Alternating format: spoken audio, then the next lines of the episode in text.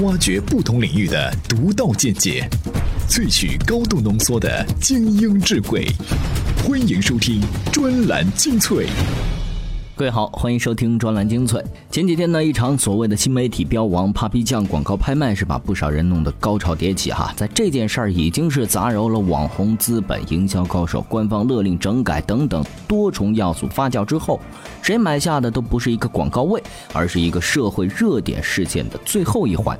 大家关注的呢，也不是 Papi 酱到底拍卖了多少钱，而是害怕被群众孤立。流行的东西呢，往往揭示了某种社会基础面上的东西哈。这些东西啊，对于当下或许就是种风潮，但是对于未来却暗示了下一代人的可能选择。除了标王内幕揭秘、开辟新媒体新天地、新媒体牛耳终于诞生了等等各种体位的观点之外，大家还可以从哪些角度来看待这场所谓的风潮呢？接下来我们来说说网红、互联网思维这些热门现象背后的可能原因，以及传统纸媒的困境。和出路。专栏精粹今日话题：鲁迅和互联网思维、网红的根本区别在哪儿？为什么说鲁迅是个文化企业家？难道鲁迅在国内真的被过誉了？最后一位日报记者也要结账走人了吗？专栏精粹为独立思考的经营者服务。新闻学者麦耶在。正在消失的纸媒在信息时代拯救记者这本书里边，哈煞有其事的给纸媒下了个确切的死亡日期：二零四四年，传统纸媒将走向消亡。确切的说，是二零四四年十月，最后一位日报读者将结账走人。现在看来，哈麦耶的预估呢，真是有点保守。最近，在大洋彼岸的美国，两条关于纸媒的新闻交相呼应，折射出这一守旧行当的两个极端面相。今年普利策奖名单中，传统纸媒包揽了绝大部分的奖项。其二，美国某职业咨询网站哈发布了今年美国最差和最好的工作榜单，报纸记者连续两年被评为美国最差的工作，排在第二名的是伐木工。在所谓的新媒体标王诞生后，我们来听听科技自媒体李北辰对传统媒体出路的看法。专栏文章：入侵的消息已经被证实。二零四四年，最后一位日报读者将结账走人。作者：自由撰稿人李北辰。从最实际的角度，无论美国还是中国，传统纸媒记者收入并不诱人，收入中位数比白领还要低。这也意味着，在基于自由意愿的市场环境中，如果你相信成本和代价更能解释个人选择的真相，那么这盏长期以来照耀在媒体行业的聚光灯的灯源，一定来自别的地方。比方说，被赋予的荣光，在某种更接近本质的意义上，媒体可以被视为人类八卦本能的放大器，是人类扩充协作体系后用来识别异己者的专业机构。这些认证和识别机构理所应当的被赋予第四权的美誉，而这也正是所谓新闻理想最初的模样。在信息高度不对称的时代，这种很难量化的摇摆舆论的权力确实很大。但无需赘言，互联网时代，当信息充分流通，每个人都是内容生产者，整个社会自下而上的识别和辨认，从而稀释了媒体机构权力的浓度。这时候再用情怀甚至是道德装扮这个行业就非常可疑了。事实上，要求某一特定行业道德水准高于其他行业本身就是很不道德的。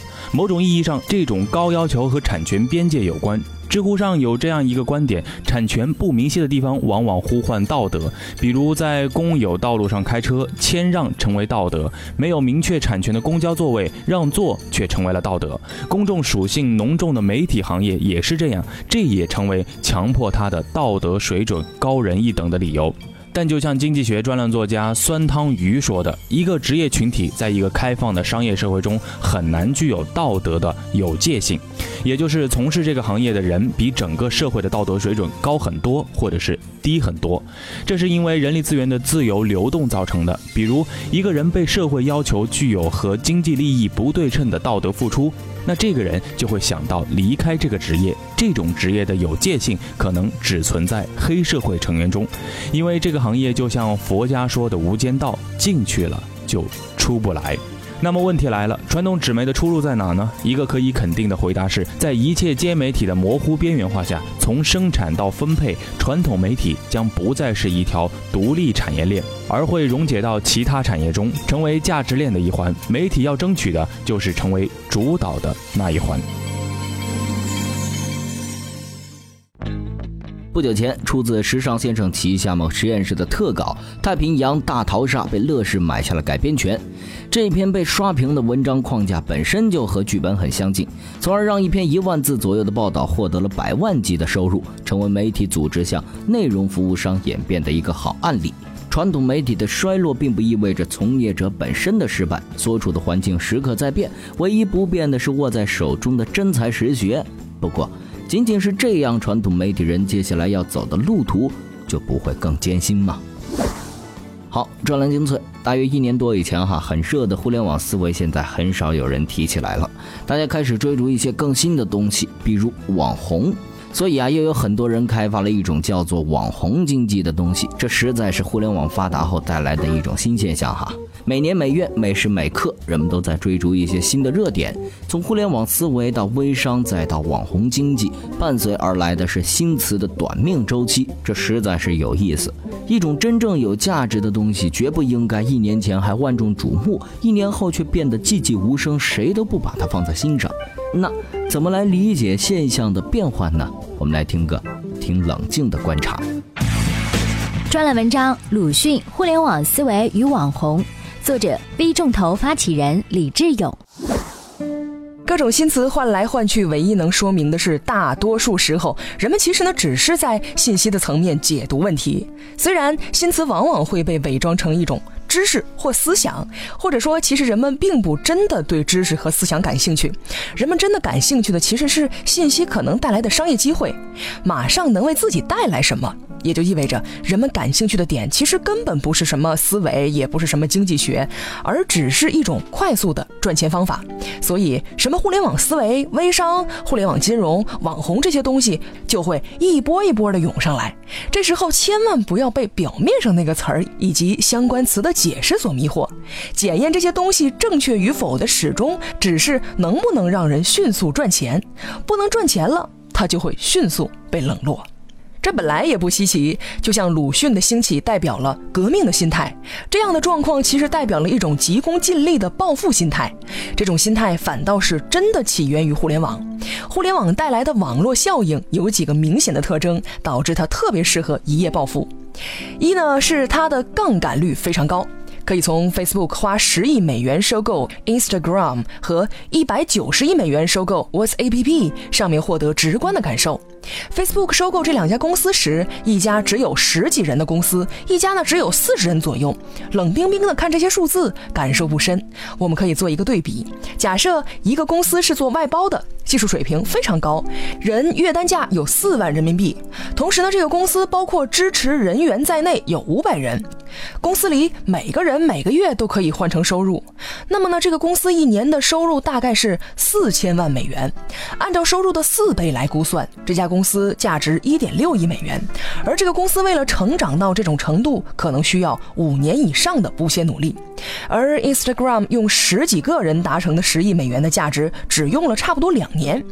五年五百人创造一点六亿的价值，与十几个人两年创造的十亿美元的价值，这背后单人一年创造的价值就接近八百倍的差异。WhatsApp 的情形就更夸张了，背后呢是数千倍的差异。这种单人创造价值的巨大差异，导致互联网产品的杠杆率可以非常高。二是呢，它的扩张速度非常快。纯数字产品如果在点上获得突破，往往可以迅速获取客户。这可以从通用汽车的成长周期和 Google、Facebook 的成长周期上获得直观感受。急功近利的报复心态本身并没有什么不好，谁不想一夜成名呢？关键在于他有自己的明确限度，超过了这个限度之后，就会欲速则不达。一旦从比特的世界进入到原子的世界，那过去几十年沉淀下来的管理、生产工艺、供应链这些东西，就会重新变得有价值。这一点上，任正非先生是有自知之明的。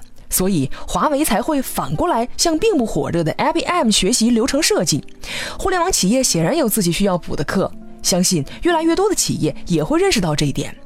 这是一个爆发后沉淀的过程，但真的追溯急功近利心态的起源，也许比单纯的评价这种心态好或不好，哪里不好，互联网企业哪里需要补课更有意思。孟子讲：“有恒产者有恒心，无恒产而有恒心者，为士为能。”与急功近利、暴富心态相对冲的正是恒心。所以，追溯根本实际要追溯的正是究竟是什么东西让大多数人失去了恒心。结果很明确，鲁迅那个时代是革命的时代，我们这个时代其实是商业急功近利的时代。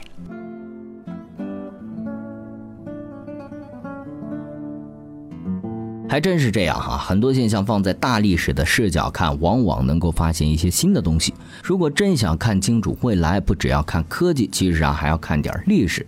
人本身作为历史的变数之一，并没有太多变化，而当下流行的东西，可能蕴含着下一步变化的方向。面对海量资讯，不是每个人都能从容不迫。要追赶时代，就没有发呆的机会。不是我们放弃思考，而是要给自己更好的选择。欢迎收听专栏精粹，让大脑吸收更精致的智慧讯息。欢迎回来，这里依然是专栏精粹。说到鲁迅哈，我们能想到的小说呢，估计就是《狂人日记》和《阿 Q 正传》。提到杂文，立刻能够想起来的大概是纪念刘和珍君、论雷峰塔的倒掉、再论雷峰塔的倒掉等等。按照李志勇先生的说法，哈，因为那是一个革命的年代，只有在革命的年代，鲁迅的文字才可能成为流行。而鲁迅的流行，恰恰也反过来印证那是一个革命的年代。不过，除了因为政治因素被评估之外，鲁迅先生究竟还有哪些地方绝对是值得称赞的呢？鲁迅在国内又是不是过誉了呢？接下来我们来听听作家张公子的观点。专栏文章：鲁迅在国内是否被过誉？作者：专栏作家张家伟。鲁迅先生没被高估，更多是可惜了，被窄化了。他和王小波一样，因为成为了一个图腾、一个象征，于是被高高挂起、风干。很少有人会真去阅读并体会他们那些细微美妙的地方。他对于人性和国民性的洞察力就不提了，世界级的。他的倔强也不提了。如果他愿意，他是完全可以过上林语堂、梁实秋或者他弟弟那样的生活，写那样的文章的。他有这样的襟怀、视野、天分和文笔。只要他乐意，他可以成为一个悦目、幽默、温柔、清秀的。小说家，或者一个出色的学者，但他选择用这样的执拗，在一个没有信仰为支撑的国度里独自战斗下去。雨果和托尔斯泰都企图与他这样的高度战斗，但后两者都是有信仰的，鲁迅先生没有。但这两点其实限制了他，让他成为了图腾和精神象征，而很少有人意识到他有多强大。他是个非常杰出的短篇小说家，《呐喊》《彷徨》里的那些精确幽微又富有现代技巧和情怀的小说，哪怕去掉讽刺意味，在二十世纪上半叶的中文界都是罕见的。这些小说不只是好，而且在那会儿算是先锋了。比如《祝福》，比如《在酒楼上》，比如《孤独者》，比如《阿 Q 正传》，比如《伤逝》。故事新编则是狂欢性的叙述，既新潮又好看。在王小波写出青铜时代前，中文小说啊，在以解构方式来重构一个文字世界方面，没几篇足以比肩吧。他是个非常出色的散文家，《朝花夕拾》和《野草》，加上《呐喊》里社戏这样的遗珠，都是极好的文笔和情怀，语感精致。至于对生活细节的品味和关怀，以前提过。鲁迅先生是个很爱吃、很有品的人。说他文笔不好的，我都懒得一再重申，那会儿是时代变革时期，语言尚未规范的话了。他的才学、对语言的把握、萌度、幽默感、体能、语感都足够了得。遗憾的是，很多课本上的文本其实是把他当做一个教化工具使的。他本来是那么美妙的一个写作者，活生生。被弄成条幅了。但有时想想，也可以。《倚天屠龙记》里，张无忌离开冰火岛前，谢逊曾逼迫他背下许多武功要诀，还说：“虽然你现在不懂，但先记着，将来总会懂的。”我觉得对鲁迅先生的文字也是这样。小时候不懂，只是愣看，也许还不喜欢；长大了，才会觉出这里面的好。被神化还是被窄化，这还真是一个硬币的两面，很难被分开讨论哈。当一个活生生的人被当作图腾高高挂起风干，很难会不被高估，而这种高估恰恰妨碍了对鲁迅正确的欣赏。所以啊，前些年大家在讨论要不要把鲁迅请出教科书的时候，一部分鲁迅先生的读者就坚定地认为，请出来是件好事儿，因为他的文章并不是做启蒙教育用的，让懂得欣赏他的人去欣赏，才能避免误读，还原一个真实的鲁迅出来。真实的鲁迅到底是个什么样的人呢？最后呢，我们来分享历史学者刘仲敬先生的观点。他对鲁迅先生的细节描述啊，估计和大部分人印象中的鲁迅都不太一样。他说，鲁迅的日记几乎完全由流水账组成，很少忽略哪怕是微不足道的金钱交易。如果说这些记录出自绍兴师爷或者徽州朝奉之手，大概要比说成著名文学家日记更加让人信服。不过，按照刘仲敬先生的说法，矛盾仅仅存在表面。鲁迅作为文坛大佬的地位和形象，恰好是在他基本上停止真正意义上的文学创作之后，通过高明的策划和交易塑造的，并且这项塑造工程啊，虽然不是鲁迅一个人能胜任的，但是也少不了他个人的配合和操作。这究竟是怎么一回事呢？我们来听听他的说法。专栏文章《文化企业家鲁迅》。作者：历史学者刘忠敬。鲁迅在中山大学喜欢劝告慕名而来的革命青年，最好是守在革命的饭锅边好好吃饭，不要把讲给外人听的革命宣传太当回事儿。远方的陌生人投身革命是件大好事，身边的熟人非要去前线，那就是犯傻。他运用这种技术，在蒋介石的清党过程中没有受到一根毫毛的损害，但在他的作品中，吃革命饭的混混比反动派还要可恶得多。鲁迅全集的注释将鲁迅和朱家骅、顾颉刚的私人恩怨说成是革命者对蒋介石集团的谴责。其实，一九二七年事件后，蔡元培和李时珍获得了蒋介石的信任，之后长期主管南京国民政府的教育文化经费分配。鲁迅非但没有像周作人那样谴责他们丧失了知识分子的人道主义，反而在一九二八年后的几年里，密集地向这两位大佬甘露。鲁迅当时的目标是中央研究院，因为蔡元培刚刚推荐胡适和顾颉刚为院士，不过他没能如愿以偿，只得到了每年三百大洋的特约著述员闲差。他和许广平靠着这笔钱搬进了上海租界的洋房。鲁迅为人的精明，在他和北新书局的关系上表现得格外明显。文人不善经营似乎是正常现象，即使是畅销书作家，也不太懂得怎样利用自己的优势。郁达夫和吴志辉在这方面都是显例。民国又是一个法律不太健全、版权法尤其不健全的时代。文人的抄袭和文化商人的侵权，简直像男人的三妻四妾和喜新厌旧一样司空见惯，顶多具备充当报纸花边新闻的资格。鲁迅在这方面又是一个例外，他很早就实现了收入来源的多元化，这在鲁迅日记里面留下了相当完整的账单。鲁迅的成功跟他的粉丝李晓峰是分不开的。李晓峰主持北新书局，是二十世纪三十年代出版界的风云人物。鲁迅是北新书局的主要品牌，知名度和形象包装都离不开李晓峰的努力。这期间，鲁迅日记最常见的记录就是某月某日，小峰来交版税及编辑费若干银元。两人的关系无疑是一荣俱荣，一损俱损，但即使这样，也没有妨碍他们为版税分割问题打官司。尤其难得的是，两人解决纠纷后仍然能够通力合作。